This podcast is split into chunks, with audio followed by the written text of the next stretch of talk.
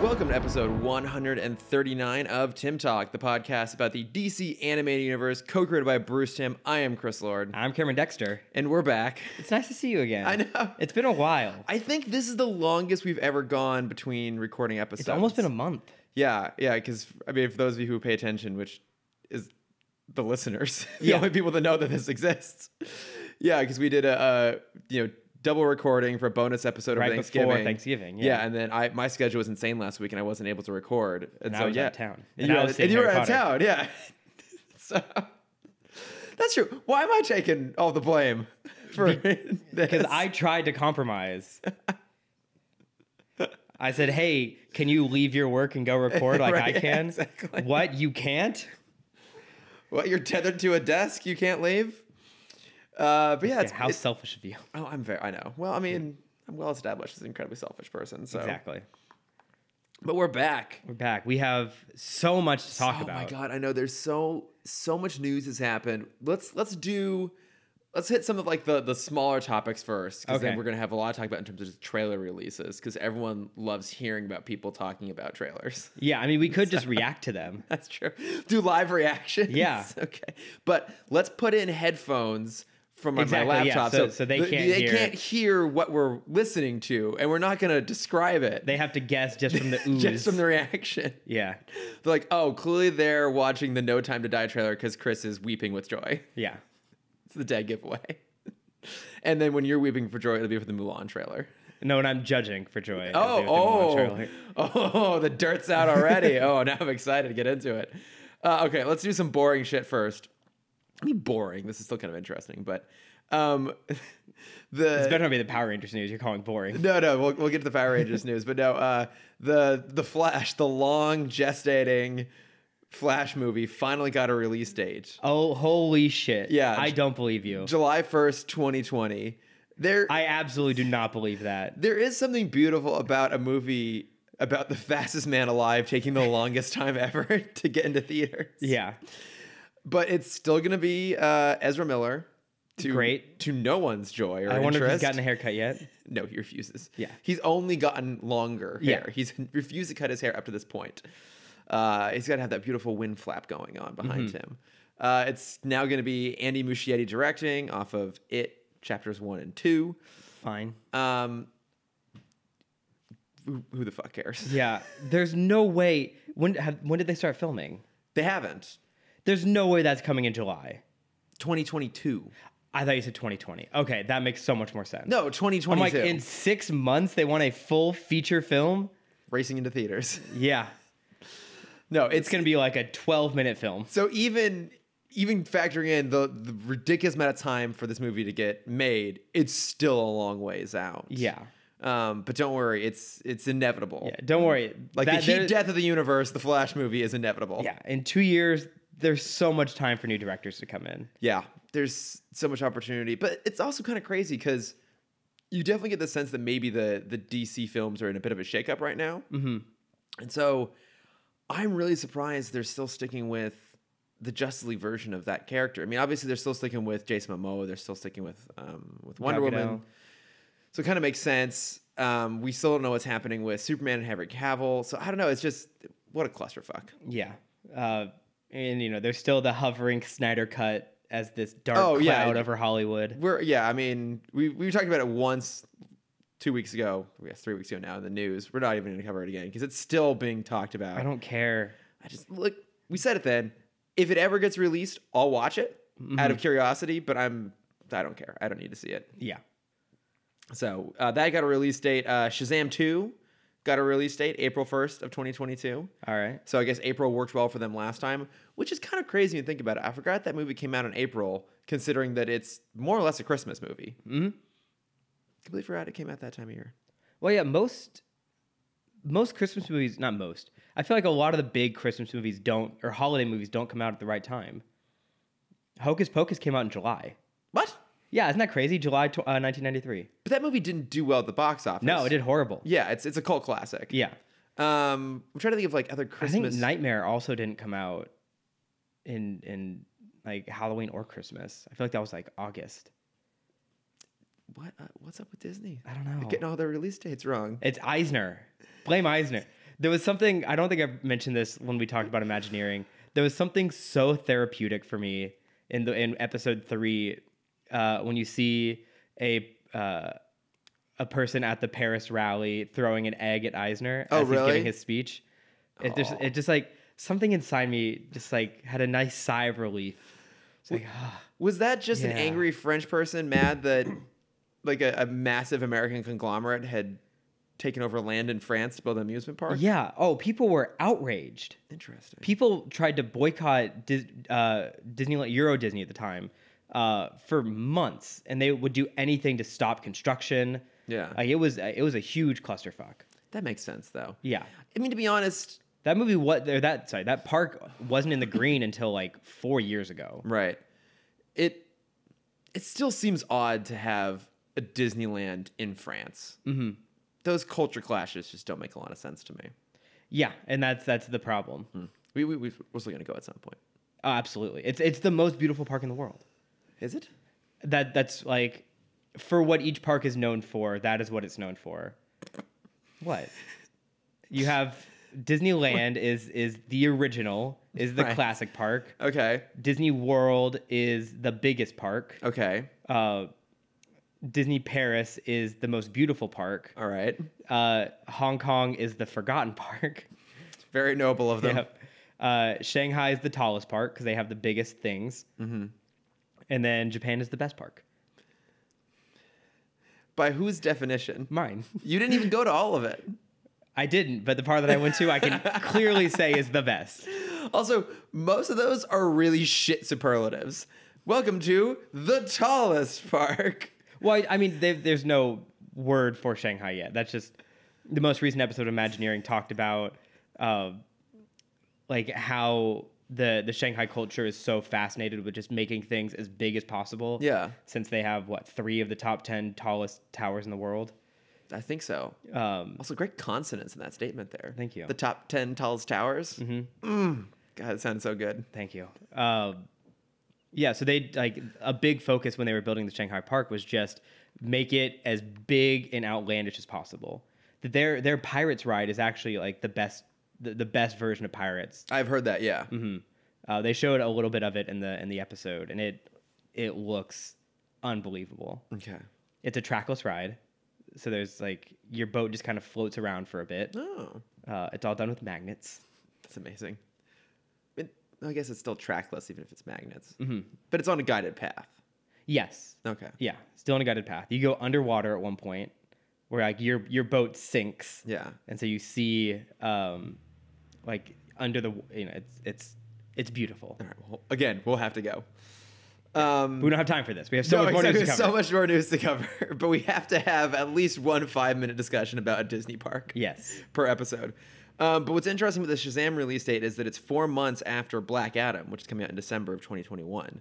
So that means they're going to be filming more or less concurrently, which of course is fueling speculation. There might be some sort of Part one, part two. part one, part two, or, or some sort of. I mean, if they're that Crossover close, potential. I'm totally fine with the part one, part two. Yeah, and especially if it's Black Adam, the film is setting up that character, and if if it's both, and this is pure speculation, I have nothing to go off on this, but say if that movie's sort of like um like a story about a fall from grace sort of situation, like uh he's corrupted by the end of it, and then that segues into Shazam two where he's the villain, and then it's maybe to some degree a, a redemptive arc for him or just him being the villain. Then I think that could be really really interesting. Yeah, and yeah, there's no way they're gonna not make The Rock the most charming person there is.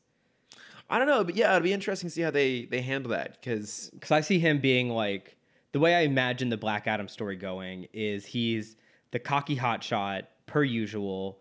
He's got the smolder, he's got the smile, and then there's some turning point where the gods don't trust him anymore. They, you know, there, there's something that happens where he loses his confidence yeah, um, or the trust of the people. And that's when he starts to go down this dark path. And so you want to see him get redeemed, but then he just becomes, he, he just keeps spiraling into the villain we know. he becomes the very thing he once sought to Yeah. destroy. And all so of he's still- Citizen Kane. yeah, so he still or thinks he's Darth in the Vader. right, which would make such an interesting fight for Shazam, who we know is always in the right. yeah, I mean that that makes sense. I guess my Or they're gonna ruin it a la Joker style. and just make it super serious. Just make it super serious and him just always bad. Th- this is I I don't think they'll do that. Like my my one concern about this is the persona the rock allows on screen, right? Like I think at this point we get we don't get a lot of meta rock. Like we get it mostly in the Jumanji movies. But beyond that, most of the characters he plays now are like really self-serious and kind of not in on the joke. Uh, I mean Central Intel. um, he it's it's kind of the the character that um we joke what's his face is taken over. Um, Oh, John John Cena. yeah, where Well- he's like he's the the like very childish one, doesn't realize how strong he is. Yeah, but that's kind of my point is that now he's venturing into this like more serious space, and so I don't I don't see this being, especially given that it's DC. What was And the that- last serious movie he was in? I mean, not that he's in ser- Baywatch, obviously. serious movies, but you, Check question. It's Baywatch. I would even look at um, just like I think he's more in on the joke in the Fast and Furious movies than say Vin Diesel, who's Yeah. definitely, definitely not in on the joke. But like I think that him being in on the joke has diminished a little bit with each kind of subsequent Fast and Furious film, and then you know all of like the the action movies he does now, like the what was the the skyscraper one he did, like the Towering Inferno ripoff. Like he plays really serious versions of himself. So I'm just a little bit worried the Black Adam movie, it he seems to be very particular about what how he's portrayed on screen. And so I don't see this being a movie that will do anything interesting with per- his persona. I think it's just going to lean into a version that's like not that interesting. And it doesn't Black Adam as a character doesn't have the same sort of like nod and weak characterization that say Shazam does that allows for that sort of like meta fun commentary. yeah. So I'm kind of worried it's just going to be him just like big and angry and serious for 2 hours Yeah. which is DC. That's all they do anymore is big, Yay. Mm-hmm. serious, and angry. I mean, I mean, maybe not entirely, given some of the other trailers we've got recently. Um, okay, but then uh, one little small thing is that Peter Sarsgaard has been cast in the Batman, so he's. I just can't remember if he's one of the Sarsgaard Sarsgaards or if he's a different Sarsgaard. No, he, he's he's one of them. Okay, because it's like I forget sometimes. Because like for example, um, Because there's one that's not. yeah, And I don't think it's Peter. It's kind of like the Baldwins. Like Adam Baldwin is not a Baldwin. I know. So I thought I thought He's Pe- better than them. But I thought Peter was the non Sarsgaard Sarsgaard Yeah, I'll because put there's Stellan's the dad. Yep. Mm-hmm. And then there's Bill Sarsgaard. Uh, No, sorry. Um, yeah, Bill Sarsgaard and then Alexander Sarsgaard are the s- kids. Isn't there like a Stefan Skarsgård? Well, there's um, Stellan, who's the dad, which I just Oh, yeah, said, that's what I'm thinking of. and he's in uh, Thor. And I mean, he's in everything. I love Stellan Skarsgård. But I'm pretty sure I was really pretty. s- I was pretty sure that A Peter- brief guide to the Skarsgård family. Thank God. it's Thanks, not that brief. BuzzFeed. Uh, It's, it's huge. Wait, so who's we, we know we know Papa Sarsgaard. yeah. Uh, so we have Alexander, Gustav, Sam, Bill, Aja, and Walter. okay. No Peter. No, Peter. All right. Okay, so I was Peter wrong. Sarsgaard is the non-Sarsgaard Sarsgaard. Okay. well, Official Skarsgård hotness rating six scars. oh, well, hang on. I mean, uh, I don't know most of them, but number one, Alexander yeah. Um, yeah. He, he, he had the six scars. It is two Bill. oh, I don't agree with this. They gave uh, Gustav Skarsgård 10, scar, 10 scars out of 10. Oh, hang on, let me. Looks like that. He's pretty handsome. Yeah, but not. co- I mean, out not not that handsome. Wait, he was listed above Alexander. Yeah, What? No. yeah, exactly. There is no more handsome Skarsgård than Alexander Skarsgård. exactly. Uh, oh, I don't know who's making this list, but they have a very specific type, and it's wrong. It's I bet it's written by someone who thinks that Liam Hemsworth is the hottest Hemsworth. Yeah. One of Oh those, yeah, because they one definitely of have a those crazy thing for fools. like the smaller type. Because they gave uh, Bill Skarsgård seven scars out of se- out, out of ten, which is one more one more scar than Alexander. No, I'm sorry, no. No. Look, if someone were to tell me that Stellan Sarsgaard is the best Sarsgaard, I would be open to hearing that conversation because I do love him. And he's got his own, like, you know, handsomeness thing for, for an older gentleman. But no, I'm sorry. It's Alexander, 100%. Yeah. Absolutely. God, I refuse. uh, well, anyways, Now that we got that out of our yeah, system. Peter Sarsgaard, the non-Sarsgaard Sarsgaard, has been cast in the Batman. We don't know who yet. Fan speculation or just general speculation is that he might be uh, Harvey Dent, which I had read at one point a rumor that Matthew McConaughey might be run- in the running for that, but I never saw that manifest in any sort of way, so I don't know if that's actually true or not. But it'd be interesting to see if we end up getting a Harvey Dent cast, because if we do get one, that almost like clinches the idea that it's basically just a long Halloween movie, which I will reiterate, I am here for.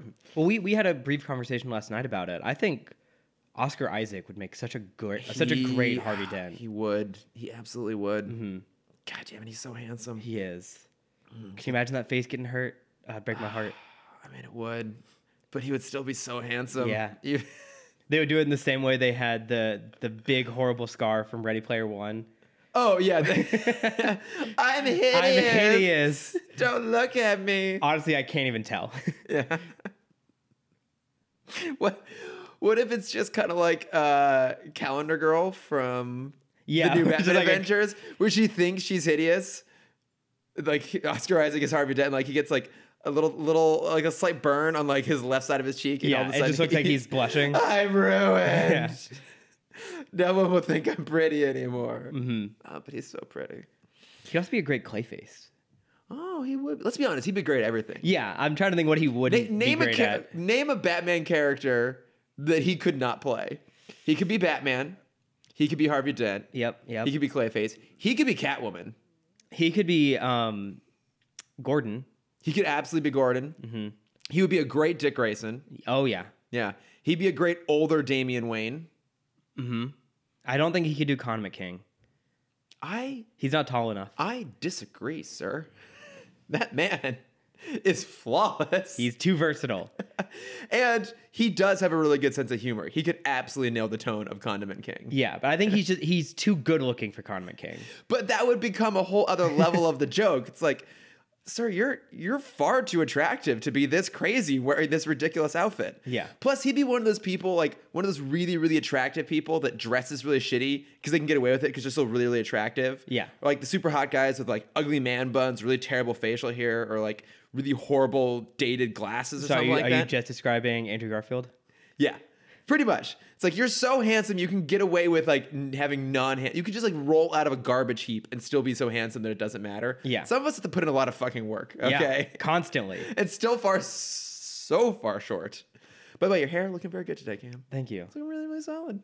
On point. thank you. Good. Mm-hmm. I, I was gonna wear my Santa hat, but I'm like, no, I'm having a good hair day right now. You're having a great hair day. Yeah. Don't put that bad boy away.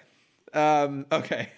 the last little bit of non-trailer news. Oh my god, we haven't even gotten to the trailers yet. Holy shit, Chris, we gotta I, speed this up. I I, just saw this. There's so much Sarsgaard conversation. know. God forbid a Sarsgaard goes to Disneyland. We'll welcome never back to talk the, about welcome back to anything the Scar else. scandal. But anyways, the last little bit of news. Just saw this this morning. Is that there, there's rumor now, or I don't know if it's rumor or just like low level industry scuttlebutt that Paramount and Hasbro, because Hasbro now owns Power Rangers, are working on a- another reboot of the Power Rangers. And the the rumored plot, again, don't know where this is coming from, is that uh, the cast of the Rangers will get transported back to the 90s. And Okay. then maybe while they're there, that's when they get like their suits and powers and everything like that. Um, sure. I honestly, I mean, I I really liked the cast. That I we had. did too. It's a great. It's like not a great movie, but it's a great cast. Yeah. And there's potential. Just like follow on from that. Like shift the tone a little bit, make it a little less gritty. Maybe do a slight redesign of the uniforms, which is very easy to do, given that like they magically appear out of nowhere on them, anyways. Mm-hmm. And you know, make it look a little bit more playful. Make Tommy a girl. Throw that element in there. I think there's something great to be done there. Like I- it is a shame. I think they're throwing away like some good potential, but also that movie did not make any money. So I, I get- know, and I even saw it twice. I think I did too, actually. I'm pretty sure I saw it twice. Um, but like, I mean, is this not now how everything goes? Right? It's a long dead property. They do a complete reboot that doesn't work, and then they follow it up with a second reboot that it's either a continuation of the old franchise or like harkens back closer to it. Yeah. I mean, that happens all the time. Like that's happening um, with Ghostbusters, which we'll get to shortly in terms of the trailer. There's rumors about that happening with um, RoboCop. Like there's been talks. There was at one point there was no, there, there is there is a RoboCop movie coming down the pipeline from. It was going to be Neil Blomkamp, and then he's been replaced by a different director whose name I, I cannot recall. But like that's gonna be like a RoboCop return sort of thing. Like okay, we're gonna set it in the same continuity as like the original RoboCop movie and throw out whatever sequels we don't want. Can can we use this as a sw- as uh, a, a slight platform for me to talk about Sonic for a second? Sure. So did did you see the the remade trailer? Yeah, Okay, it looks fine. it looks great. Do you also know that the studio had to shut down because they overworked all their employees so much? I d- I did read about a yeah a Vancouver based is it Vancouver Toronto based VFX company that specializes in hair. Yeah. It's like hair and like flowing hair fur that sort of thing, and that they so had to it, shut that was down. the original studio that that did the first trailer. okay. Then there was the horrible fan backlash, and they fucking burned these animators into the ground to rework the entire film Yeah. in what, the past five months. Um, and then to respond, the studio fired everyone and then claimed bankruptcy and shut down. Which like it's it's on one hand it's it's nice to see a studio listen to the fans. Yeah. But on the other hand, we can't reward this kind of behavior of studios to just grind grind their workers Right. only Well, to Because the film studio didn't fire everyone and shut down. The the VFX company did, right? yeah the VFX. I mean, everyone just they, like no one could work anymore. Yeah. They they everyone just left. Yeah. Well, and that's the thing that's really shitty is that now that studio has gotten shut down. All those people are fired. Like the the article, like is an article or like a like a, a long post that I read about it was also commenting the fact that you know a lot of the people that were working there weren't from Canada, so now they have to like completely uproot their family and move somewhere else because the job they had there is shut down. There's only so many VFX houses to go to in terms of employees. Some of them get absorbed by the actual film studio itself, but Yeah. yeah, most of them don't have jobs anymore. And it's just like someone made a really stupid call a year ago in terms of how they designed that thing. Mhm. No, probably three years ago. Yeah, that's true. Like, actually, animation yeah. takes so Animation takes so long. long. Yeah. So some someone made a really terrible call in terms of studio, put out this trailer, then decided they had to fix it because they didn't want to like make their money. So then that cost this really important VFX studio actually, because like that's their whole thing is they specialize in like every like Lion King everything. Like anytime you see animated fur, they were the ones that did it. Yeah. They're now shut down. Also, that this film studio can probably lose less money on this Sonic movie. Mm-hmm. I don't know. Oh, It's it's like it's so upsetting because it's something that happens in the video game industry constantly. Oh, yeah.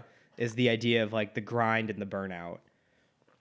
Um, where like we we are past the boom of studios now. Where now like it's kind of just the big players are left. Yeah.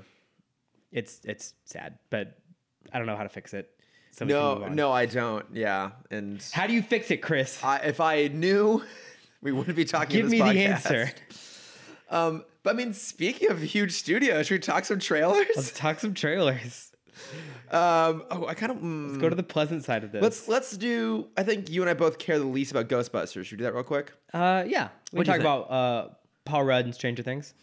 Yeah, pretty much. I mean, this is basically just Stranger Things with It is. That's all we're Ghostbusters. gonna. Get. I think for the next six years, that's all we're gonna get. It's just Yeah. oh, it's just Stranger Things with X. Yeah, with some existing property. Yeah. Look, It was Stranger Things with a, a different monster. This Yeah. is Stranger Things with ghosts and Paul Rudd. it it looks fine. Paul Rudd looks great. Yeah, I mean, he always looks great. Do you think the twist is he's a ghost and that's why he hasn't aged? I'm so on board for that. Yeah.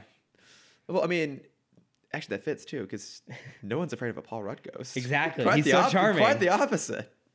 That's gonna be the thing because like the kids are gonna be so afraid of the ghost, and then the, the twist at the end is like, oh no, I've been a ghost this whole time. You're like, oh, It's like, but you're so nice and charming. He's like, yes, so are all the ghosts. yeah. It's a PSA. Yeah. But if that happens, they also need Taika in there Oh, yeah. because he has to be like, I'm a ghost, mate. You just wanted an excuse to do it. That was, a, that was a horrible Taika. it was. It was, but points for trying. Yeah. No, I mean, this looks fine. Like, Yeah. it, looks, it looks entertaining. Um, you know, clearly their grandfather is going to be one of the former Ghostbusters. Mm-hmm. Bill Murray, you guys? I was, I was going to ask, yeah, it's probably Bill Murray. Yeah. Well, because I don't think anyone else wants to do it anymore. So the the we've obviously uh, lost Harold Ramis. He's he sadly passed since since then. So it could be him because he's the only one that wouldn't still be around. I, I could maybe, maybe see Dan, Ack- Dan Aykroyd coming back. Yeah, But I mean, Bill's going to be in it somewhere. yeah, he'll be in it somewhere. Yeah. He's, he's not doing anything else right now. yeah. Also, and like it's worth commenting. I don't think either of us really liked the the Paul Feig movie. No. I've said this before that I'm actually not the biggest Paul Feig fan in general. That movie, like, it it wasn't terrible. It wasn't great It's either. just boring. It was just kind of boring, but there was enough stuff there that I like, kind of like with Power Rangers. Like, I would have watched a second one. Like, I would have gone in a little bit skeptical, but like sometimes low expectations is nice actually. Mm-hmm. I you know, like that is still a, a charming cast, and there was enough pieces in there that were really good, mostly Kate Chris McKinnon Hemsworth. and Chris Hemsworth. Yep. But like I, I would have revisited it a little bit. I think if you just it needed like a little bit more, a little bit more polish. I think they needed to make Kristen Wiig and Melissa McCarthy feel like different characters. They needed to like lean into that a little bit more. But I, I would have watched some more of it. So I'm, I'm kind of disappointed that we're not gonna get more of it. But now, hang on. Do you think that at a certain point, if this new version does well, They're gonna meet. they're gonna do a follow up where it's like universe crossing? Oh, multiverse. Yeah. It's so hot right now. It, multiverses is, are super hot right now. Yeah. We get more. Actually, we won't get to that this week. I mean, I, I can just give my blank statement now. Crisis is horrible. Yeah, I haven't watched any of it yet. So It's it's bad. Don't don't waste your time. we'll, we'll we'll do it once all of them have come out. We'll we'll Yeah. talk about that. I thought properly. Titans had been bad up until now, and then I remembered going back to CW shows, and I'm like, oh, it's worse writing with less budget. Yeah. Okay. when we- we we actually got a a- a question from Benjamin David on uh, uh, uh Batman Above and Beyond. Mm-hmm. We're gonna address his question once Crisis is over because it's just kind of about the DC TV stuff in general. We're Okay. gonna have a long conversation about that down the way. Great. Just just to warn you, Cameron. Great. I am. Get prepared. I got my guns loaded. As the only man who's actually watching a lot of it still, you're prepared for this. I'm. This is my first you time wa- going you back. watched Titans. That you watched all of I, season. I just finished Titans last night. Yeah. Oh God. well, we'll get to I, it. I don't know if I can do it anymore. We'll get to it. Uh, okay, Ghostbusters, whatever. Looks fine. We'll end up Yeah. seeing it. Um, now let's do Black Widow. What'd you think? oh, I forgot about Black Widow. did you watch the Black Widow trailer? I did. Yeah. Well, so they showed footage and that trailer at D23, uh, and I think also at Comic Con. Mm-hmm. And then what they just had a new Comic Con come out. where oh, was it's like it's in- like Brazil Comic Con. It's like Yeah. CCX, and Yeah, that's and where it they was- it premiered was the Wonder Woman huge. trailer. Yeah, yeah. yeah, they had that, that. That's where they premiered Free Guy. Um, Also looks and- fun. Yeah, there was that. vi- I don't know if you saw the video of Ryan Reynolds almost getting like trampled on. No, I did not. Uh, the fans were freaking out in front of the because he was like walking up the stairs and they had the the barrier set up. Yeah. Oh, and the fans just shoved the barrier over, and it damn. almost like snapped on Ryan Reynolds. He's an international treasure. Yeah, Don't take it from us. uh, yeah, he's okay. okay, good. Uh, maybe a little traumatized. Yeah, probably. Uh, but no, Black Widow looks good. Uh, I I like uh, what Dan Harbor is that his name? David. David Harbour? Harbour. Yeah, I like him a lot. he's good. He's I'm super excited for him in it. Um, it you know it's funny because about ninety percent of that trailer doesn't even feel like a Marvel movie. Yeah, it really just looks like a, a spy thriller. And the only time it felt Marvel esque was that one shot of her like free falling through the air with like debris all around her and all that stuff going off. Like this feels like this sort of like kind of crazy big budget stuff that maybe was a little over the top occasionally. Do you think this is how they're going to walk Black Widow out of the DCAU? Sorry, the MCU. MCU, what do you mean? Uh, do you, so she has a sister we see in the trailer, Yeah. who is the exact same character, Yes. but blonde, Yes. and a little younger. Yes. Uh, is this going to be the switcheroo of we need to keep a Black Widow esque character, Probably. but we don't want to pay Scar Joe anymore? Yeah. Well, let's also give her credit that maybe she's ready to kind of like move. Yeah, on that too. To, Yeah. to new things. Um, I- yeah, I mean, I think that's what everyone is assuming is going to happen right now is that we're going to get new versions of people introduced. We, we we've already gotten some confirmation that obviously we're getting uh, the new version of Thor with Natalie Portman, which Mm-hmm. we are both very excited for. Um, if the Hawkeye show actually ends up happening, it's going to be Kate Bishop, and you know we assume that she's going to kind of take over the the mantle in some degree. I would, I think they might wait a while before they do say like a like an Ironheart, which I could totally see them doing the Riri Williams character. Yeah. But I think right now Spider Man is going to kind of fill that role, and to, they still have him to some degree, given the, the turnaround that happened there. So yeah, I mean, it's, it's totally possible they're going to introduce this this new version, and then I- I think they are introducing her, and then they're going to see what happens with it and whether they set her up to be part of this The bigger universe. larger team. Which Kevin Feige said, of course, they're already like well underway in figuring out what their next team up movie is going to be. Mm-hmm. But I, it could be like I'm. It's weird because like I'm not crazy excited for this movie. Obviously, we're, I'm gonna see it, and I'll probably get more excited as we get closer. But I'm okay if they really decide like from this point on, we're gonna like maybe shrink things down a little bit and just lean harder into genre. Yeah. But what about the big portals in the sky? I'm, d- I'm done. I don't need big portals in the sky. When's the, anymore. when is the last time we saw a portal? In the, I feel like I haven't seen one in a while. I, I think mean- Hollywood finally realized it's a dead trope. It's a dead thing. I mean, I feel like Suicide Squad was one of the last big ones to do it, right? that would have been 2016. Was there a big portal in the sky at Justice League? Yes. Then that one. Yeah. yeah. That's probably it. Well, there's another thing we can add to the list of uh, t- things killed by Justice League. Mm-hmm. Portal trope. Uh, Um, oh, and so the the fight scene. So you see the beginning of the fight scene uh, in the trailer. They showed that at D23. Oh, okay. It's great. It, it feels very Kill Bill. okay. uh, Kill Bill? Yeah. That the the fight between um, Her and the crazy 88? no no no no when she's fighting in the house. The very beginning. Oh, when she's fighting Vivica A. Fox's character? Yes. Oh, okay. Oh, Yeah, the fight it- between the sisters. Yeah yeah yeah. That fight Oh, feels okay. very uh, like similar to that where they're like using props around the kitchen. Okay. That sounds kind of fun. Yeah, it, it is pretty. No, fun. I, I mean, I think it's gonna be good. Like, it looks kind of in the same vein as like a John Wick sort of movie, Mm-hmm. or a James Bond, or like an Atomic Blonde. And I was gonna bring yeah. Atomic look- Blonde is I'm- I'm- so good. it is so good. So I- I'm here for it. I think it looks good. Mm-hmm. Um, do- do- do- do- do- do- do. Wonder Woman. I, I knew you were gonna save the other one for last. Yeah, uh, I liked No, it. Oh. I'm gonna save Mulan for last. Actually, okay, that's fine. Yeah. Um, yeah, Wonder Woman looks great. I, I Yeah. don't know what to add that hasn't already been said everywhere on the internet. yeah. I mean, it looks really fun, Mhm. which I think we needed. Um, I like her costume.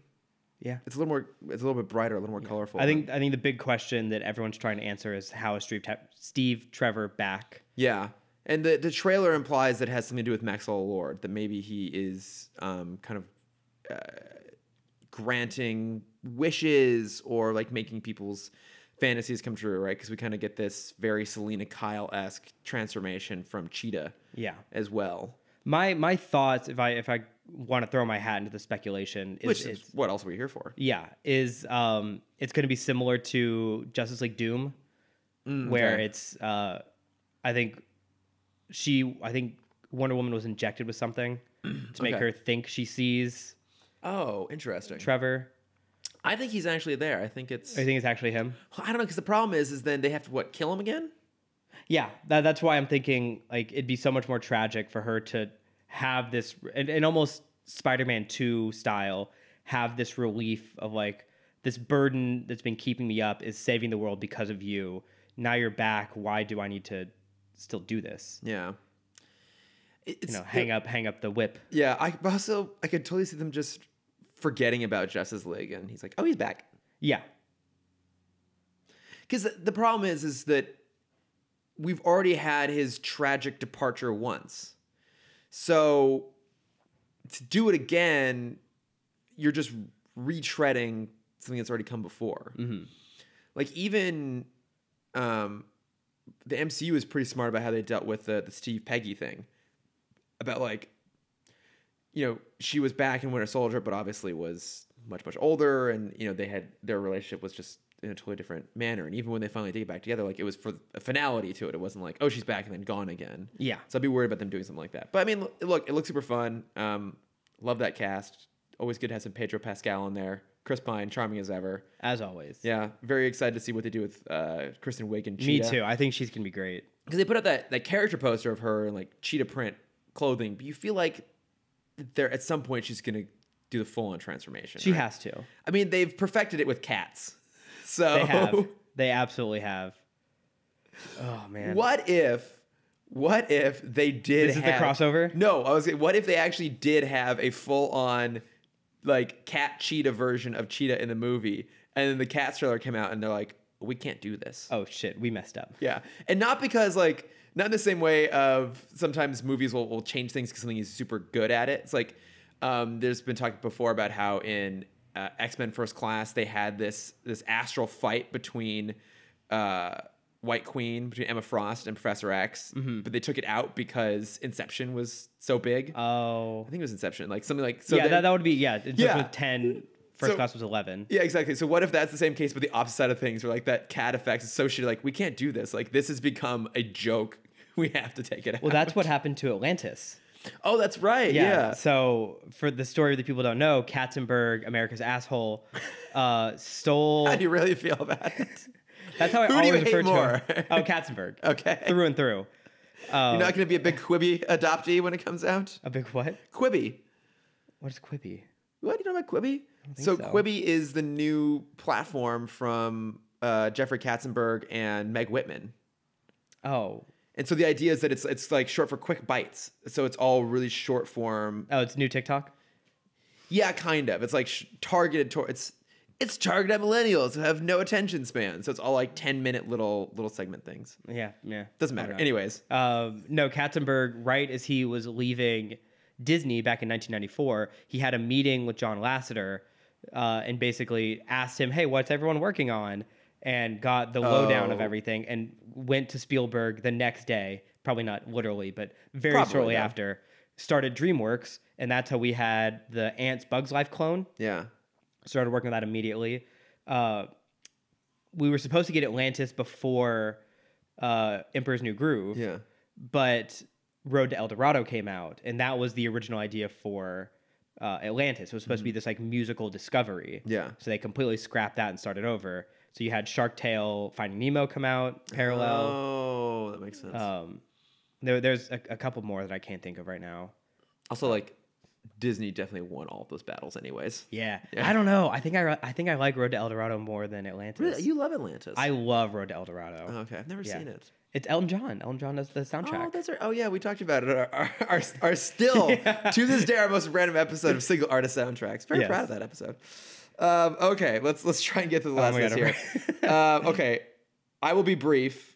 The No Time to Die trailer came out. I have not watched it yet. you what the fuck? Did you deliberately not watch Yes. it? You son, you son of a bitch! I just wanted you to. I didn't want. I didn't want to cut you off in any way. I just wanted you to do you, and I'm just gonna be here drinking my water. But th- now we can't have a, a tete-a-tete about it. There's no back and forth. Yeah, that's okay. Because the thing These is, are like, supposed to be dialogues, not monologues, Cameron. here's here's the thing of like when I go on my Disney passion, you were also already passionate about Disney, just not on the same level. you son of a bitch. Whereas No, when it no, comes to hang on. James Bond, you are on such a such a, a high platform that, and I I'm pretty nonchalant about it. It it it, it would be a disservice Hang for on. me to even try. Who are you calling? I'm calling Shane. it's gonna be such bad audio. I don't care. also, if this, he doesn't answer this bit, it just falls flat entirely. Hi, Shane. You're on the podcast. Oh, yes, hello. Can I help you, gentlemen? Uh, so I, um, Cameron didn't watch the No Time to Die trailer, and I was mad about that. So I needed to get someone else on air to uh, have a conversation with me about it because he refused. Ca- uh, So Shane, what did you think about the No Time to Die trailer? It Oh, man, the hopes are, are high. looks so I, uh, good. I, I can't even express how many amazing different action sequences, how many electric outfits, and uh, just the potential for different story elements to really just come in and subvert my expectations. Fantastic. Uh, what's your favorite outfit from the trailer? Uh, I think it's got to be the standard look when you're doing the uh, like the shooting the eye kind of look thing. Oh, I know, right? I'm, I'm here for the suspenders. I'm here for the blue knit sweater. Uh, okay, Great. follow up question. Actually, you know what I'm here for? Mm. The fan- uh, Rami Malek wearing a Phantom of the Opera mask. That's my Yes, yeah, that does look pretty fantastic. Rami Malek's in it. Yeah, you would know that's that if you cool. watched the fucking trailer. uh, okay, Shane, follow up question. Uh, favorite Aston Martin from the trailer? Ooh, I, I'm always a DB5 guy, man. Mm, DB5, solid, solid choice. How do you feel about the miniguns and the headlights? Uh, you know, I was like, this thing's a little ridiculous. Like, how did he end up in that situation? But then when he does the spin, it's all okay. It's all forgiven. So good, so good. All right, uh, and then favorite moment? Mm, uh, the panel where, uh, what is it, Rami Malek with the mask walking over the ice, and then James swimming up under it, and him like shooting the gun. I'm like, ooh, I don't know what, how, how we end up here. Ooh. I'm intrigued. God, the, the mystery, it's so tittling. Cannot wait. Uh, all right. What tha- about you? oh, uh, my favorite moment is when he does that uh, that like motorcycle leap off the staircase. Oh, that is sick. It just- oh, I mean- yeah, with the, cut, the shot, there, like the helicopter shot. Is it Yeah. Over the crowd? Ah, looks so good. yeah. Ah, and it's it's got- they have a nice like modernized like twist on the score, which I always really appreciate. So Oh man, wouldn't it be cool if Cameron watched that trailer? wouldn't wouldn't it be amazing? No, he's playing Farmville on his phone. No, it's it's a Disney game. I should have guessed. All right. Well, uh, thank you, Shane, for your live commentary. Always appreciated. Of course, gentlemen, enjoy the podcast. Thanks, Shane. Thank you. Bye. Are you satisfied? I'm very satisfied. Uh, do you, Great, want- I'm do you want to glad. talk Mulan? Sure, we can talk more on for a minute. okay. What don't you like about it? The, they, I, I don't like them including magic. I wanted this to be because Mulan, in my opinion, is the movie you can do with is the only Disney movie you can do with no magic attached. Okay. Um, and they it didn't have they didn't want to bring Mushu in. Okay. which I understand. They wanted this to be more realistic. Yeah. But then then in the trailer you see a woman turn into a phoenix. Yeah. And Uh, not an owl, actually, or a falcon. it's a no it's a phoenix. No, uh, um, Kelly Who's character? She turns into a, f- like a falcon. Okay. I literally just rewatched it this Okay. morning. I haven't watched it since it came out. Um, and there's that, there- there's that awesome shot where the villain who's not the normal villain, um, like runs up the side of a wall, which looks awesome. Yeah. But at the same time, like I don't want magic. No, I get it. Other than that, it looks great. Yeah. Uh, I think it'll be interesting not having music attached. Yeah, that will be interesting. I, I liked that um, they incorporated the the song into um, the score. Mm-hmm. I thought that was pretty good. Yeah, we'll see if they do that in the movie. I'm sure Reflection will still be the through score of Yeah. the film. Um, I'm very curious if they're still going to do a montage because that is the best montage Yes. in film. yes. Yeah, Yeah. Uh, it made a man out of all of us, Cameron. it did. Yeah. Um, but yeah, well, I I'm not I'm I'm optimistic, but I'm not like jumping on my seat for this movie. Okay. Fair enough. Fair enough. Yeah. I mean, I, look, I'm not super crazy excited about it, but uh, yeah, it might, it might be something. They, Yeah. They've been doing pretty decently on these more recent adaptations. I've liked them more than you have. Yeah, I, I have not liked them yet. All right. I Well, still have not watched Lady and the Tramp, and I've heard it's uh, very okay. yeah. That's. I mean, it, I mean, the fact that they. It sounds mean to say this, but the fact they relegated it to to Disney Plus is says a lot. says a lot.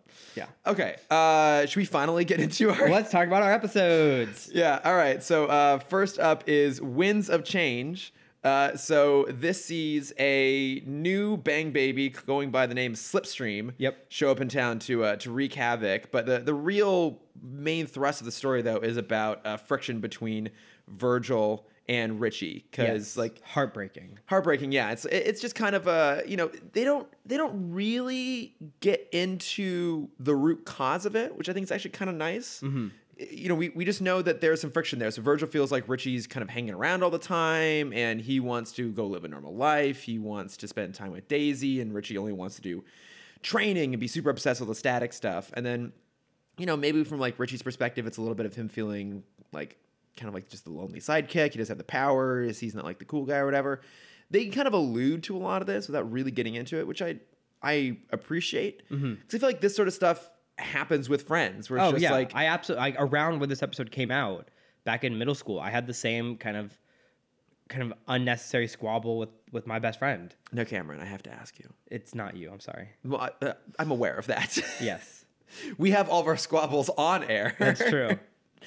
But no, I was going to ask you: Did you um, force a squabble because you watched this episode and wanted to? No, it was it was imitate all coincidental. okay. Neither of us have superpowers that I can talk about on air. Oh, fair enough. Fair Mm-hmm. enough. Absolutely. Yeah. What do you, I was thinking about this the other day. What do you think is is the most superpower esque trait humans have at the moment? What? Like, like what? What is something that humans, generally humans, can do, or like what? Who is a person that exists in the real world that is closest to having like superhuman abilities? Yes. Two. Sorry, the second the second one. I mean, Or even just like like a specific trait that is very rare for people. So like my my thought was uh, people that have like perfect pitch. They can just Okay. hear a sound and immediately know the note and immediately can replicate it. okay, I feel like that is a superpower in itself. okay, yeah. I think that think that's there. Um, I can't, there was the guy who recently broke like the the record for a marathon, right? Yeah, did a marathon under two hours. Jesus Christ. Mm-hmm. Yeah, I mean that's pretty insane. Yeah. Um, I don't and know. there- there's like the various people that have like their random thing where there because uh, there was the show Stanley Superpowers. yeah. uh, back you know 10 years ago now where there was like that guy that ran a marathon in like in ice in his Right. underwear uh, like he doesn't feel cold or whatever I feel like you basically just posed a chive compilation as a question. yeah I think that's basically what we're talking about. It's like, oh my god, you wouldn't believe these crazy cool things that people can do. yeah Like this guy can do like a a 900 on a skateboard. yeah, Yeah. but a lot of people can do that now Okay, I mean I know Tony Hawk was like the first one that could do it, right? Mm-hmm. Yeah. And yeah then back in- everyone could in the video game, exactly and then people aspire to live that real life. Mm-hmm. Um, I, I, actually, that perfect pitch one's a pretty good, pretty good one because I feel because like that's something you don't like train for you just You- have, yeah you're just kind of born with it Yeah. Um, kind of like Elton John, at least according to Rocket Man. Mm-hmm. No, that's a good answer. yeah thank you Okay. there was no point to that i was just I Okay, was, no. I, I, i've been thinking about that for like the past week and i'm like i need a place to just talk oh, about and you this were for a worried you second. hadn't padded out the podcast enough. So exactly let's throw in some more. But no, like I, I think the one of the things that I like about what static does is it really does focus on the character dynamics more so than like the villain plots. Like there is no villain plot. Like they just introduce Slipstream in the most weird way possible. Also, Yeah, with the like the most forced joke. like I forgot to look this up, but I think he's supposed to be modeled on Fat Albert, right? I could see that. I'm pretty sure he is. So it's just like he shows up in uh what is it the the burger fool? Burger Fool, yeah. Like stealing his friend's food and eventually like, "No, man, you're just like some big fat windbag." And No, as soon he said as they- you're, you're a big bag of wind. That's it. It's like what is that insult? it's not a good one. And then as soon as he does that, all of a sudden he has wind powers. I'm like, "Okay, this is kludgy. Yeah. Um, but yeah, he's just going around just like stealing food and like robbing banks and terrorizing I, I do people. love the news reporter following them. Yeah. It's like, oh, we have our new big villain in in Dakota City, uh, where he where is it? Uh, he's attacked two chicken char kings, a fudge store, and the First National Bank. Oh, but you didn't pick up the name of the fudge store. It was Booker T. Fudge, presumably Oh, that's named so after Booker good. T. Washington. That's so Is good. that kind of insulting? Uh, maybe a little bit. Just a little bit. Yeah.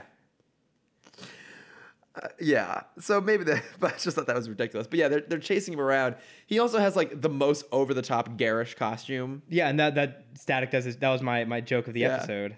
Wait, wait, what that? was it? uh, what do you think you're doing besides cornering the market on spandex? Oh, okay. Um, my see, like my pop culture reference of the episode was uh when Slipstream is getting ready to like wind up some like crazy wind power. It's like, all right, get ready for a trip to Oz. It's like, oh man, That's good. Capitalizing on that Warner Brothers IP. Absolutely. Like he's he's a dumb villain, but they also play him kind of silly. Yeah, he's not meant to be a serious threat in any way. He's there, he's never excuse me. He's never doing something at the expense of like another person. Yeah, He's just like, nah, I'm hungry. He's He's just- just want to get some food. he's just like selfish and a nuisance. yeah. And what I like too is that by him being kind of just like goofy and ineffective, and but that they play that element means that it's even more insulting that both Virgil and Richie are failing going up against him because like they should be able to take him on so easily Mm-hmm. They because cause he's such a joke. so much collateral damage. Well, Richie rams a tram into the superstructure of a water slide and Yeah. collapses the whole thing. I will say, as someone that visits Disney as frequently as I do, uh, trams max out at 15 miles an hour. Yeah. I don't think they have enough force to knock out a full support beam like that. Absolutely not. No, you Yeah. you could not generate How dare they enough mess kinetic up the energy. physics Yeah. in this cartoon? the only time they've ever done it. time. The only time. Um, yeah, I mean it. So I'm kind of curious, like from your perspective, like what do you think? Like where was Richie coming from? Like what what do you think was making him so upset? Uh, I think you know one splitting the time between him and Daisy. Mm-hmm. Uh, I don't think for the cartoon character, I don't think that was like like the main threat for him, but that was kind of like the subconscious Yeah. threat for him. Uh, but also like he he wants to live as close to a superhero life as he can. Yeah. So he's constantly making these new inventions, constantly being like, "Hey, let's try out something. Let's do something new. Yeah, let's do training. Let's let's go practice at HQ. Yeah. He he wants to be that hero. because he, he's trying to kind of live the life, but he doesn't really have the cost of it, which Virgil does, which is like he actually one has to be the one on the front lines, but two like he has to be the one actually out on patrol all the time and like you know I, that's a pretty common thing we see with superhero stories like when you become the superhero you you start to kind of yearn for the normal things that everyone else gets to take for granted Yeah. But then at the same time, Virgil no not Virgil. Richie knows the responsibility they have. Yeah. And so he's like, "Hey, we can't like you gave up that life because we now kind of work for the city. yeah It's like we have to always be at our top in case something comes that we can't handle." Mm-hmm. so because I, 'cause I agree with all of that and i think like again you see that happen in real life like you said it happened with your your friend at middle school and like everyone has like just strife that happens between friends and it's usually just over like a lot of small little things but also you spend any amount of time substantial time with another person like conflict's going to arise and with family like usually that just gets aired out or you know if you're super waspy like some of us we just don't talk about it Exactly. yeah and we never That's what a bottle of wine's for. we never address it exactly that's why we drink exactly. although no one in my family really drinks What was, what's the the Mulaney joke? It's like I handle it the Irish way. I just drink and then I die. Yeah, exactly. Yeah. And That's how then some of that's us the end of approach it. that. Yeah. But you know, with with friendships, it's hard. It's kind of hard to address that sort of conflict sometimes. You know, if, like it's a romantic relationship, you you're invested in um, kind of making it work. So like conflict is a natural state of it. But like you know, conflict between friends is often can be tough. So I like that they addressed it. And you know, it we've talked a little bit about that in the the comics, Richie's gay, and in the cartoon, I think the the writers have kind of said that that's how they envision the character, but there's not a lot of it there. But you know, I, I could kind of read maybe a little bit of subtext there about you know if you're if you're a teenager, you're gay, you're in the closet, like. Sometimes, if you have like a, a, a straight male friend who then all of a sudden starts like having interest in a girl, like that, that can create some friction maybe sometimes a little bit. It's like you may unknowingly, kind of subconsciously invest yourself in another person in a way that long term isn't healthy. And so when they start to have outside interests, so that just exacerbates an existing problem. Yeah. So, I mean, it never happened The to me. isolation yeah. issue. Yeah, never happened to me. Never. No, I can tell you this is totally No, from this- like yeah, research you've done. Yeah, I, I read about it on a tweet. Yeah. I read about it on Tumblr. Tumblr's dead. It's still up. Is it? Yeah. I thought it died. No. It's they're trying to kill it. Oh, okay. Long live Tumblr, I guess. I don't Long know. live Tumblr. I don't know. Uh, what else do we want to talk about with this episode? Um, Can we talk about the fact that Slipstream goes by the name Heavy C until he becomes Slipstream? that's a great name. I mean, he's a big guy. Yeah. He could have been Heavy Flow. Mm, that's not. Why? Like, was it part of the joke to make him so big and then also have like wind powers? I think so. Well, yeah, because there's even that moment where you know Static and Richie are fighting at the water park, uh, and Static looks over. He's like, "Where'd the guy go?" Where he's like, "A guy that, like that shouldn't be able to move that fast." Yeah. Um, and yeah, then we learn he can fly. Um, but yeah, I think I think that's part of the joke is you have the the lightest villain be the heaviest villain. Heaviest guy. Mhm. Yeah. I don't know. No, he's fine. I think he's like a great villain of the week. He is. Well, I, Like I he's don't- fun. I don't know if he's a great villain of the week. I think he's a great villain to bring in to make the rest of the story work. hmm Like, he's not something I ever need to like see reappear. Yeah, exactly. or if he does like i would want to just be like in the background it's kind of like a joke thing like he's part of like the the cold open or something like that of the episode Yeah, and and I I think what's interesting is is bringing back up the point you had at the beginning of the the episode conversation is having the character like the main character, the main storyline be Richie and Virgil. Where if you compare that to BTOS and the stuff we would constantly say about why those episodes were so good is the villain story always came first yeah and it never had to deal with Batman. right And then the story came from Batman injecting himself and how that has to change. yeah y- you kind of feel like maybe with btos they would start around a really good villain story and then they would maybe layer in like a small b or maybe even like c plot around like a thematic thing having to do with batman or robin or something like that Yeah. but the the thrust of it was really the the villain. I think here I really feel like here they do the opposite. I really feel like they're like, hey, like what are things that teenagers actually go through? Like where is real conflict that comes about? Um, like what are real human stories? They write that and then like, okay, well, what can we? How can we throw in a villain to make it um, all come together. And I mean, that's the better way to do it when you start with a really solid concept and theme and something really relatable. Yeah. Yeah, because like I mean, because if you think about like the like the production quality on this like isn't spectacular. Like a lot of it's still like really rudimentary in terms of its like uh, its animation aesthetics, and even some of the designs are like not great. But every episode we've watched, I've still like been like this is this is good. Like it's actually telling like a really good story enough so that I don't necessarily care about some of the other minor things that aren't fantastic on it. Mm-hmm. I don't know. I really liked it. Yeah, it's a great episode. It's a great show. Yeah. That's why I've been so excited for three years to talk about I, it. look, I get it. Like I, I had only seen a lot of this once when it originally came out, and I never revisited it. yeah.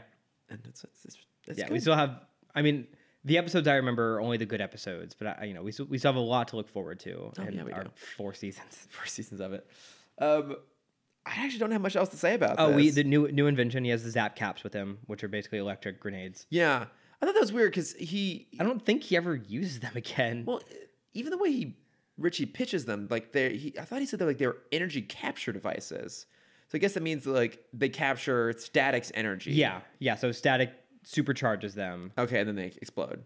Like I thought maybe they were going to be um like energy absorbing grenades. Oh, like yeah. you would throw it at someone and it would absorb like a pokeball. kind of sh- sure. I, don't, I guess I don't know. Something like that, but that's I guess they had to write that line in there so explain why later that static was able to draw energy out of them Mm-hmm. to then get back into the fight. Yeah, But uh, but yeah. It, it's a pretty good episode. no, I, I really liked it. Um, it went anyone else? Blah, blah, I think blah, yeah, I think that's blah, all blah, that I blah. have for for that one. Thank you. I can't talk. Mm-hmm. All right. Uh, bent out of shape. Yeah, I forgot about this episode. Actually, I thought you didn't because you made a comment about the the arc of Rubber Band Man, Yeah. Well, I remember that he dated Shannon, Sharon. Sharon, sorry. I remember he dated Sharon. I forgot that he was uh, this rapper though, because he because once after this, so at the end of this episode, he goes to jail. He's out in a couple months because he's a good person again. Yeah. Um, and then he he goes by a different name after that, A different Okay. name, a different look, Oh, okay. and that that stays pretty consistent for the rest of the series. yeah, because here he's disguised essentially as this rapper Stinger, Mm-hmm. Stringer, Rapper, Stringer. he's, he's a He's- he's forgive, a forgive synth me, pianist. Forgive me. You're right. Like they, the the persona they build around him is, is this But hardcore you're right. rapper? You're right. He is a because that's what he wanted to do originally, right? And Well, I mean, it was his beat that they stole, so Oh, I yes, guess you're- that he- makes yeah, sense. he's, he's just a musician. yeah, yeah, but, but yeah, they they built him up to be like a Tupac impersonator. it's it is that they definitely do. Yeah. and it is interesting that he would be so popular given that he plays really shitty synth piano music. Yeah, Like, remember this is early two thousands. uh, yeah, But even then, even then, I wasn't jamming out to you know Weird Al's accordion. no, I mean I was. Yeah, but but even like music of that era was it's known for being like boppy and fun and this is just like screeching yeah. Kinda. It, it's I feel like it's the same team from you know you know what these are. These are the leftover sound bites from Batman Beyond.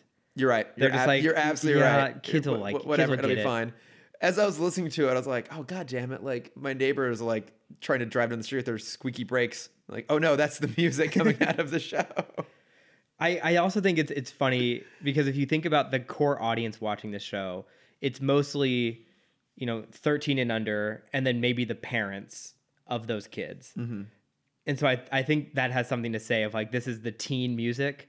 of, Yeah. Like neither neither of these demographics understand what teenagers are listening to. right And so it's just this weird like electric It's- spectacle. it's definitely the sort of music that were a parent to watch this it would just further galvanize their perspective that whatever the kids like is shit Yeah. It's like kids don't even like this. No kids are listening to this. Yeah. Uh, It's real bad music. Uh, so at the beginning, they go to this concert, uh, and the you know stagehand goes up to Stinger and is like, "Hey, uh, the stage isn't big enough for the fireworks. We can't use them."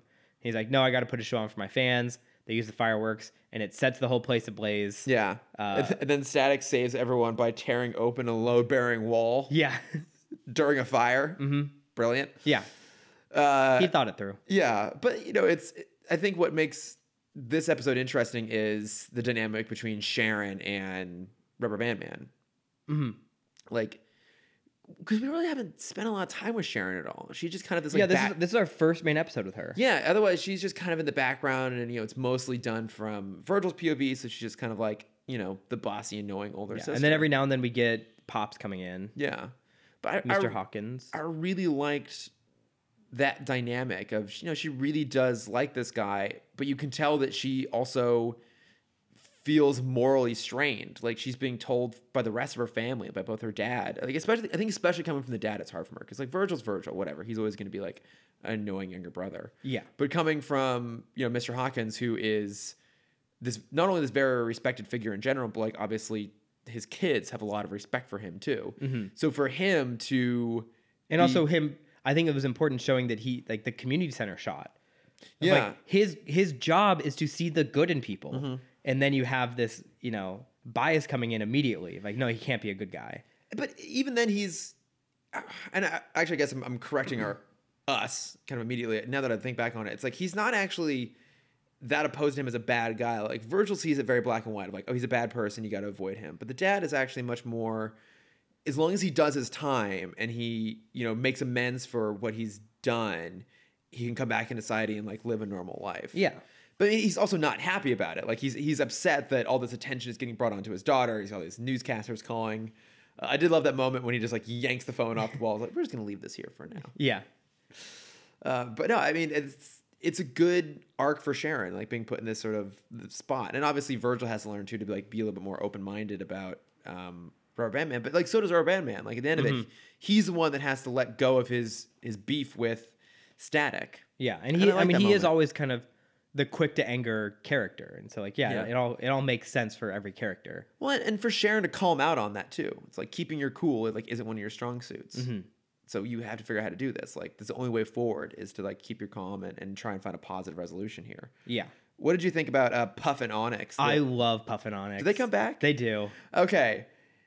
I- They were kind of odd to me. They're Like very odd. they again they, they fit the role they needed, which is like they had to bring in other bang baby antagonists so that you could shift Rubber Band Man into that kind of more neutral gray space heading towards being a Mm-hmm. good guy. Well, the, what I love about them is they they bring it up kind of in their opening line of like, oh, you know, we both dropped out of high school because now we're freaks, Yeah. uh, but we're not heroes and we're not villains, so we're just kind of like these two wandering, kind of useless people Yeah. that we don't, they, you know, they don't have a place yet. Yeah, they don't have a place to go. They don't have a home. They don't have food. They have nothing. And, Mm-hmm. And I, get- that's important to see. Like those kinds of people still exist in the city. Yeah. it's not black and white heroes and villains. Like they're they're trying to technically do the right thing. Of like they they become bounty hunters, bang baby bounty hunters. Yeah.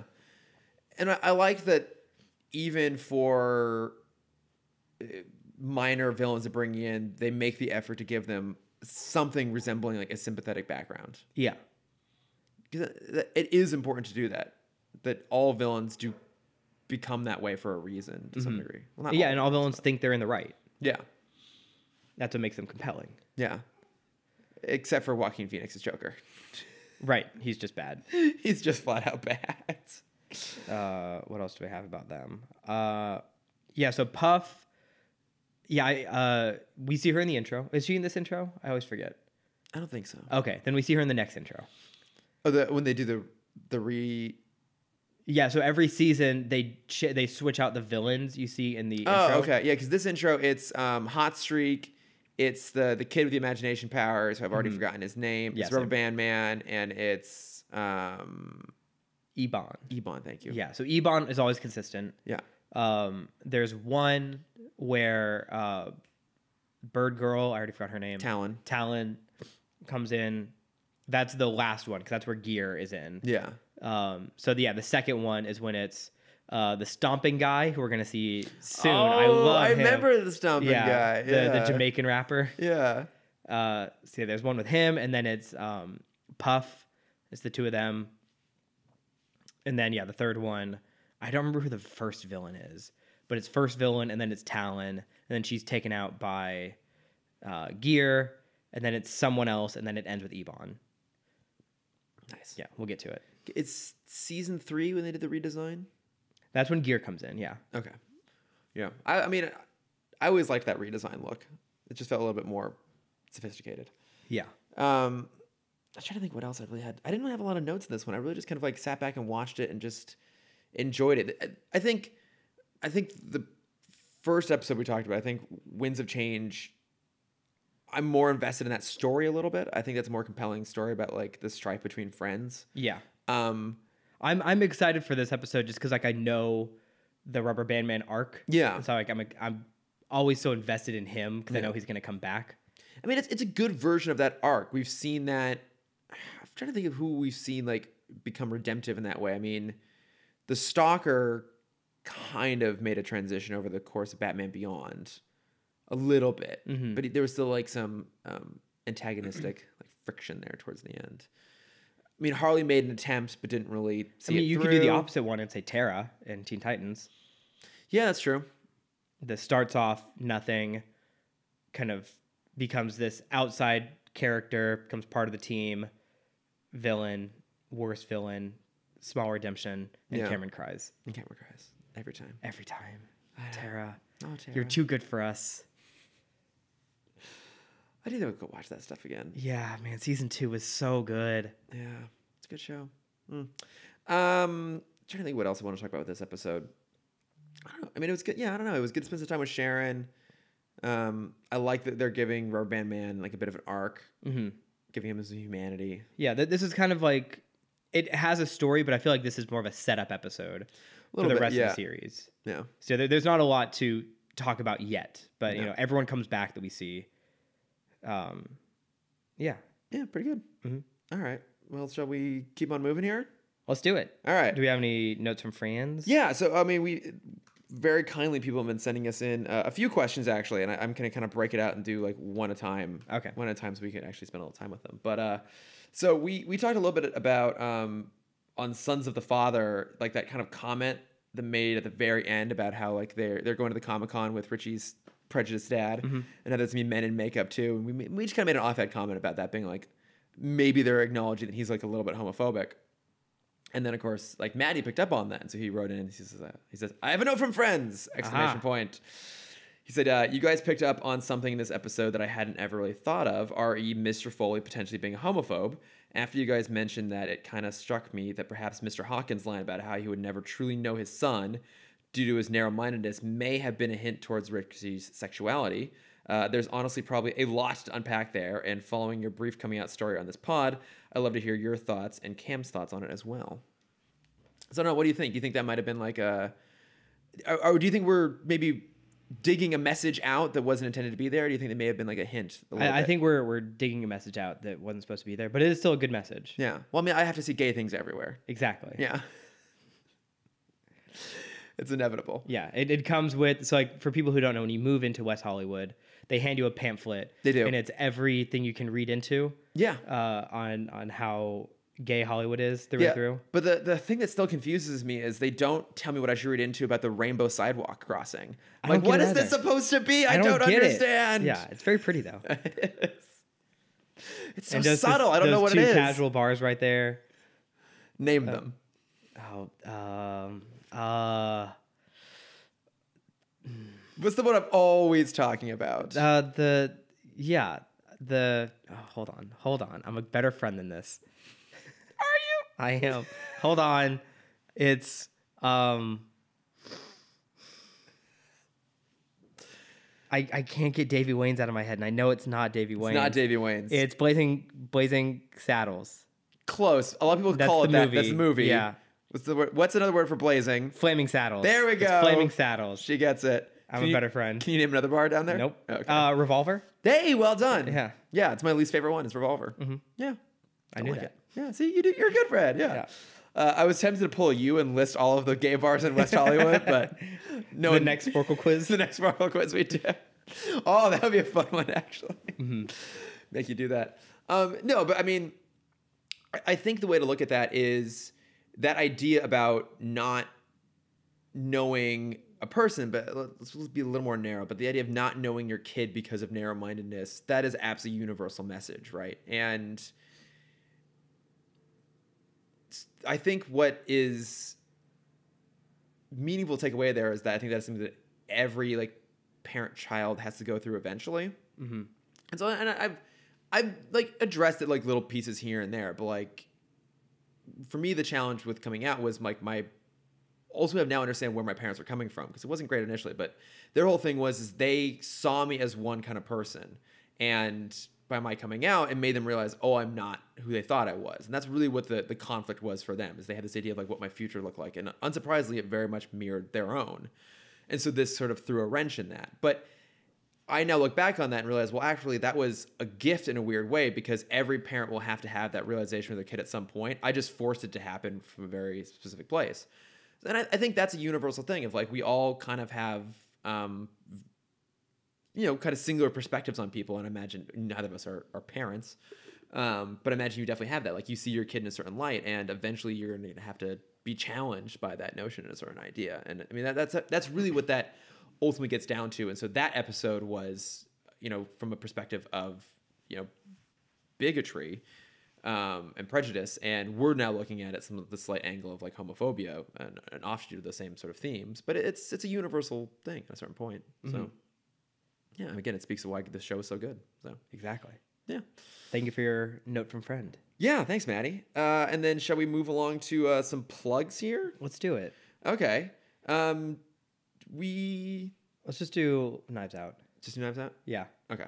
Yeah. All right. So let's um yeah let's do some some bat plugs here. So given that we've run a little long, we'll maybe make this kind of short. Uh, but we have both seen Knives Out We have. at this point. So So we both enjoyed it for the most part. yeah. So I, I think s- brief section, no spoilers, and then maybe get into some spoilers here. Yeah. Uh, Cass is great. Yes, Love everyone. Amazing cast. Um, you know, it's it's got a fun energy to it. This is, of course, uh, a Ryan Johnson movie. Like Mm-hmm. he he knows how to like kind of bring some fun effervescence to most of his works. Yeah. I just rewatched The Last Jedi. it's not good. Yeah. Um, but no, I mean it's it's a lot of fun. I I love murder mysteries. Like I love Me too. I after because I saw it with my friend up in San Fran, uh, and immediately when we left, went back to her apartment. I'm like, we just need to watch every Who Done It film Yeah. right now. like I love a whodunit caper. I mean, I've talked about it before numerous times. Clue is my second favorite movie, and it's only by the thinnest margin behind Casablanca. Mm-hmm. Um, and I know Cameron, you're not familiar with Clue at all. You don't know anything about it. Yeah, it's the but- board game, right? Exactly. Yeah. Yeah, yeah, yeah. Um, but I, the, and I'm actually reading a book right now that I will plug once I finish reading it. But it's also like a locked room murder mystery. But like I love Nice. Agatha Christie. So like, and then there were none. Um, once also referred to as uh, Ten Little Indians, and once previously referred to by an even more socially inappropriate name, which I won't repeat. I mean, that's the classic example, right? Of just like someone's dead. It has to be this group of people who done it. I fucking love a who done it. And so going in, I was hoping I would love this movie. I think you too were kind of hope. Like, Mm-hmm. Yeah. uh, I mean, any expectations very Chris Evans high. film, I always have That's such true. high expectations. Oh, I mean, not only it's a Chris Evans film, it's a Daniel Craig film. Yeah. Mm-hmm. it's a Tony Collette film, who I absolutely love. Christopher Plummer, What's the, uh, um, Jamie Lee Curtis. oh yeah. Oh my god, I have a lot to say about Jamie Lee love her. I Curtis. mean, yeah, I- she's so good in this. and I was really hoping to love it. I came out of it going, I really liked that movie. Like for me, it was a high three star film. I was kind of hoping it would be a four, but it Mm-hmm. wasn't for me. There was one thing at the end that I think would have put it over the top for me. Okay, do, should we just go ahead and do you want to go into like spoiler stuff? It's a hard movie to discuss that, like giving up some Yeah, I reveals. mean, yeah. I mean, it's a murder mystery. It's it's everyone is up for debate. Everyone thinks it's everyone else. yeah, Um, but it, it's got spark, it's got energy, and it's it's clever. yeah. I highly recommend. Definitely worth a watch. I didn't love it, but I would still highly recommend people go see it. Mm-hmm. Plus, also it's nice to support an original property, and it's doing Yeah. well. Like it, it Good. It's nice to see. Like, um, you know, I think it. Again, I didn't love the Last Jedi. Like I, I just rewatched it, and it really doesn't hold up very well for me. But I like Ryan Johnson's filmmaker, and if him making that movie and it only being okay, if the best thing that comes out of it is that he is maybe able to get original stuff made on a bigger level, I'm totally here for it. Mm-hmm. So Uh, yeah, my my small spoiler, I guess big spoiler, is I think they left it open for it could have been it could should have been Jamie Lee Curtis.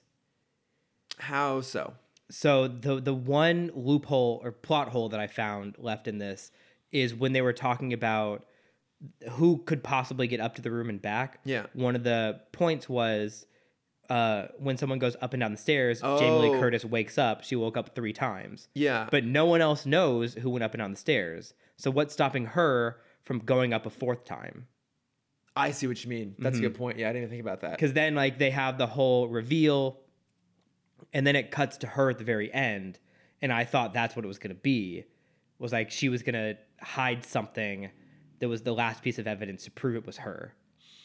I don't think it would have worked out fully. I think Yeah. we would have need, needed some drastic changes to the story. Yeah. But that was one thing that I, I was so fixated on Interesting. of like, yeah, what's telling us that she couldn't have gone up a fourth time? Yeah, I didn't even think about that. Um, that's a really good point. Yeah, I- that's I. Point of order, I would call that more of a a unresolved red herring than a plot hole per Mm-hmm. Okay. se. Well, yeah, if, if they would have just focused on that in some way, because Yeah. like they're my my complaint for the movie is they kind of cut out a lot of possibilities super early on, Yeah, uh, and I wish because they all had a motive, but none of them had like a what's the word like a an accessibility. sure. A means to kind of get there. Uh, isn't means a motive? Aren't they the same thing? They all wanted him dead. Yeah, I feel like I feel like means But is they had- more like the the avenue by which you commit the crime. Okay, then yes, they didn't have a means. Yeah. Yeah, well, because what's interesting is, I mean, this is, it's Ryan Johnson, so I was expecting a, a twist in the whole thing. So I was kind of waiting for some big twist reveal, and it turns out that like the twist on it isn't so much the story itself, because it's actually kind of a by the numbers murder mystery. What he twisted on was the structure of it.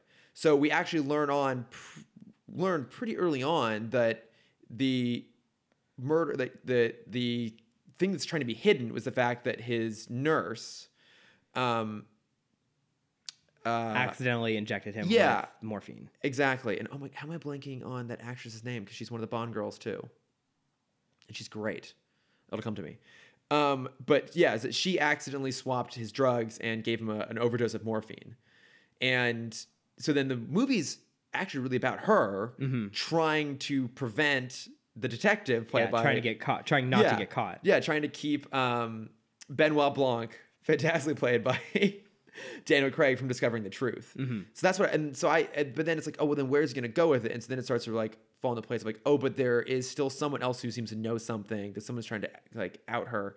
And then the ultimate reveal, of course, is, well, we've already gotten spoilers. Yeah, like, Chris it's- Evans. Chris Evans did it, which kind of makes sense because it's a, he's a huge name. He's probably the second biggest name in the entire cast, and he's not in it. For Mm-hmm. Who do most you think's of the it. bigger name? Uh, Jimmy Lee Curtis. Oh, I was actually Daniel Craig, but I, well, I- Oh yeah, I think they're they're pretty on par now. yeah, I would say probably. I'd say like, I think the three of them are all pretty equal at this point. Yeah, I wouldn't. You think Jamie Lee Curtis is still ahead, or do you think someone? I think she's a little bit behind actually. Okay. if only because I mean I, I, I, I guess I would consider her A list, right? Yeah, I consider her A-list for sure. I guess my hesitation on calling her A list is I don't think she opens films. Okay. I feel like an A-list actor is someone who, whether they are successful at doing it or not, is deemed to be able to open a movie. well, didn't she open name Halloween last year? And that did pretty successfully. I- Or but do you I think would- the Halloween name. I think sold that it? ha- I think her coming back to Halloween helped Okay. that be successful. But I mean, Yeah. like movies get greenlit because a Daniel Craig is attached, because a Chris Evans is attached. I would say that it probably gets greenlit because Jamie Lee Curtis is attached to, but I don't know if she could open it on her own. got it. Um, that being said, I adore her. Me too. absolutely love her and she's great in this but yeah the reveal is that chris evans did it and that and this is the one part for me that was a little bit kind of meh is that he swapped the medicine on his own so then when the nurse gave him the accidental overdose she this is a little bit weird so it's like the the liquids were swapped and she so she if she had done things the right way would have killed him Mm-hmm. but she accidentally did it the wrong way anyways so it was like a double negative so he didn't end up getting poisoned Right. but she only did it the wrong she only did it the right way by giving the right liquid because like she was such a good nurse that she like picked up like the minor changes like the viscosity of the two liquids Yeah, the weight was different. that to me was like a little bit I, I s- I can see that. I understand the difference between the weight of a single stuff and a double stuffed Oreo.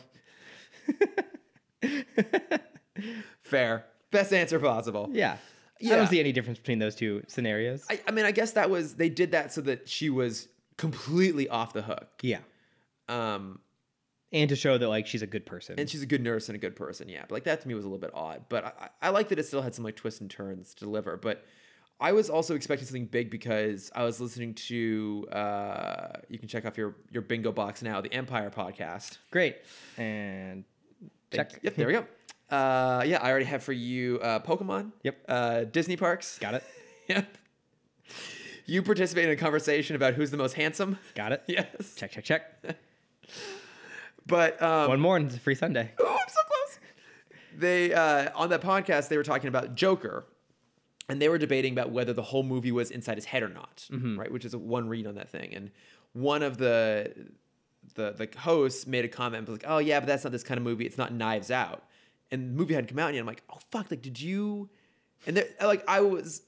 I was trying to give them benefit of the doubt that they would have cut that out if it was actually a spoiler for Knives Out. But I'm like, wait, fuck, did you guys accidentally just spoil Knives Out? Like, is the whole reveal that I was waiting for it to be some crazy thing, like because he's a mystery writer, the guy who dies. Like, oh, is it going to be a story about him writing his next murder mystery? That, or- I was thinking that too. yeah, Or, or like, is it a thing where it's e- maybe even the detective, where it's like inside his head and he's imagining all these things? Like, I was waiting for some like really big, crazy meta reveal. Mm-hmm. So I'm glad that they didn't go down that path because it might have been a bit too obvious. But then also my expectations for something big and tw- like some big twist was high, and so that it felt it didn't quite hit it. Which I guess is Mm-hmm. I good- the good thing, the but- twist. Uh, uh, there was one line that kind of cut my idea twist out, um, and it's when they're at uh, at the diner, and Chris is like, "Oh yeah, I knew you had this throw up problem since the game night." Oh If yeah. that line wasn't there, I thought that was the red herring. I thought she knew what was going on the whole time, and was tricking people into thinking that she had to tell the truth because she because she would always throw up Yeah. if she lied. And the whole time she was lying about everything and forcing herself to throw up to cover her tracks. I love that mechanic in the story. Yeah. Because it's it's so weird and off kilter, It's but so be- funny. But believable. Like it's just heightened enough that it only kind of works in a movie, but it still works. Mm-hmm. I really like that idea that yeah, that if she can't lie because it makes her throw up. Yeah. And that it has a payoff in the, the finale too. I thought was really fantastic. Mm-hmm. Okay, so I had I do have a question for you, and this was a question from my friend Cody, you've met. Yes. And he asked me about specifically the scene where it's the flashback to the family having the argument about politics. And he said that what upset him about that was not that they were having a conversation about politics, because I think it's fair that you and I and him and probably most people listening to this are on the sort of the, the left side of these sort of debates, but they're having a, a conversation about like Tony Collette's character to makes a comment like, "Oh, they're putting kids in cages," and um, uh, Don Johnson's character is kind of that like coming to conservatism from like an ignorant perspective sort of thing. Yeah. And he said that the one thing that bothered him about it was that that conversation really not only grounded it in our world, but in our time specifically. And that it took him like out of the story a little bit because it planted it so firmly in a version of reality that's so close to our own. I was Mm-hmm. curious if you had a similar experience with that scene. Uh, no, I, I was pretty in the movie the whole time I was I was there. Uh, I think there is something to say about how cartoonish our reality is. There's that. yeah Yeah. that it's hard i mean it, it's the point that we make in in the most recent uh was it in young justice or was it in the most recent dc animated film where they had to rewrite lex luthor to be more like trump because he, lex luthor wasn't evil enough in oh, the film it was it was um I, thi- I think Young Justice. Yeah. Yeah, that he, he was sometimes they like had to spot, heighten him to a trumpian level Yeah, exactly. Sometimes he was like spot on Trumpian, but yeah, Yeah. it- Mm-hmm. a lot of times he fell short of, the, of the particular brand of megalomania that we have to deal with on that a we daily have basis. the most, probably the most famous villain, maybe besides Joker, Yeah. having to heighten himself. it's not quite there. yeah, Um, okay, yeah. So it didn't. It didn't really quite. No, I, I was fine with it. Okay, yeah. It, it for me, it, I had a little bit of that moment. I was like, it put it very firmly in like our current time and place, which otherwise this film would have had this sort of like kind of timeless quality to it. Um, but no, I, overall, I quite enjoyed it. I recommend Same. go see it, people. All right, shall we? Let's wrap it up. All right, I know. Somehow we came in on time despite having a 45 minute long conversation about news. Um, but uh, we always appreciate you guys listening. Thank you so much. We would really appreciate it if you would uh, write us a nice review on iTunes. Yes. It's uh, it's very helpful for getting some sort of metrics thing up. I don't know how it all works, but it's supposed to be a, a- an important thing. Yeah. So we'd appreciate it. Um, and also appreciate uh, we getting questions from folks like we did Yes. from please um, continue sending them in. yeah, from Maddie and from Benjamin. So please do so. But if you want to reach us, we are at Tim Talk Pod on Facebook, Twitter, Instagram, and Gmail. Yes. Uh, you can find me if you want to see my archived art page. You can find that at Cameron.dexter. Yeah, I had that's to the stop and one. Uh, think about it for a sec. and if you want to see my face and everything attached to it, you can find that at camdexter underscore adventures. Boom, boom, boom. And you can find me at Lordifer on Twitter and Instagram, where you can occasionally see uh, me forwarding stories that the people have taken onto my own because I don't take any of mine. Yay! Yeah. we okay, I have a final question for you. Were- Did you have a moment going into this where you're like, we're worried you were going to forget how to do some things? Like, I was worried I was going to forget how to do the outro because it had been so long. No, we. I mean, it's so inane at this point. It's so just set in our Well- system. Well, I would think that after like 160 some odd total episodes, that it would be sort of automatic. Yeah. But you know me, I love to get my own head and get tripped up. I was Yeah. convinced I was going to fuck up the outro somehow. hmm I get it. Oh, I, it I didn't get it. happen. All right. Thanks, everybody. Thanks, guys. Bye. Bye. Superhero static shock. Oh, we forgot. that- No, I did it. I did it. You forgot. I still fucked up the outro.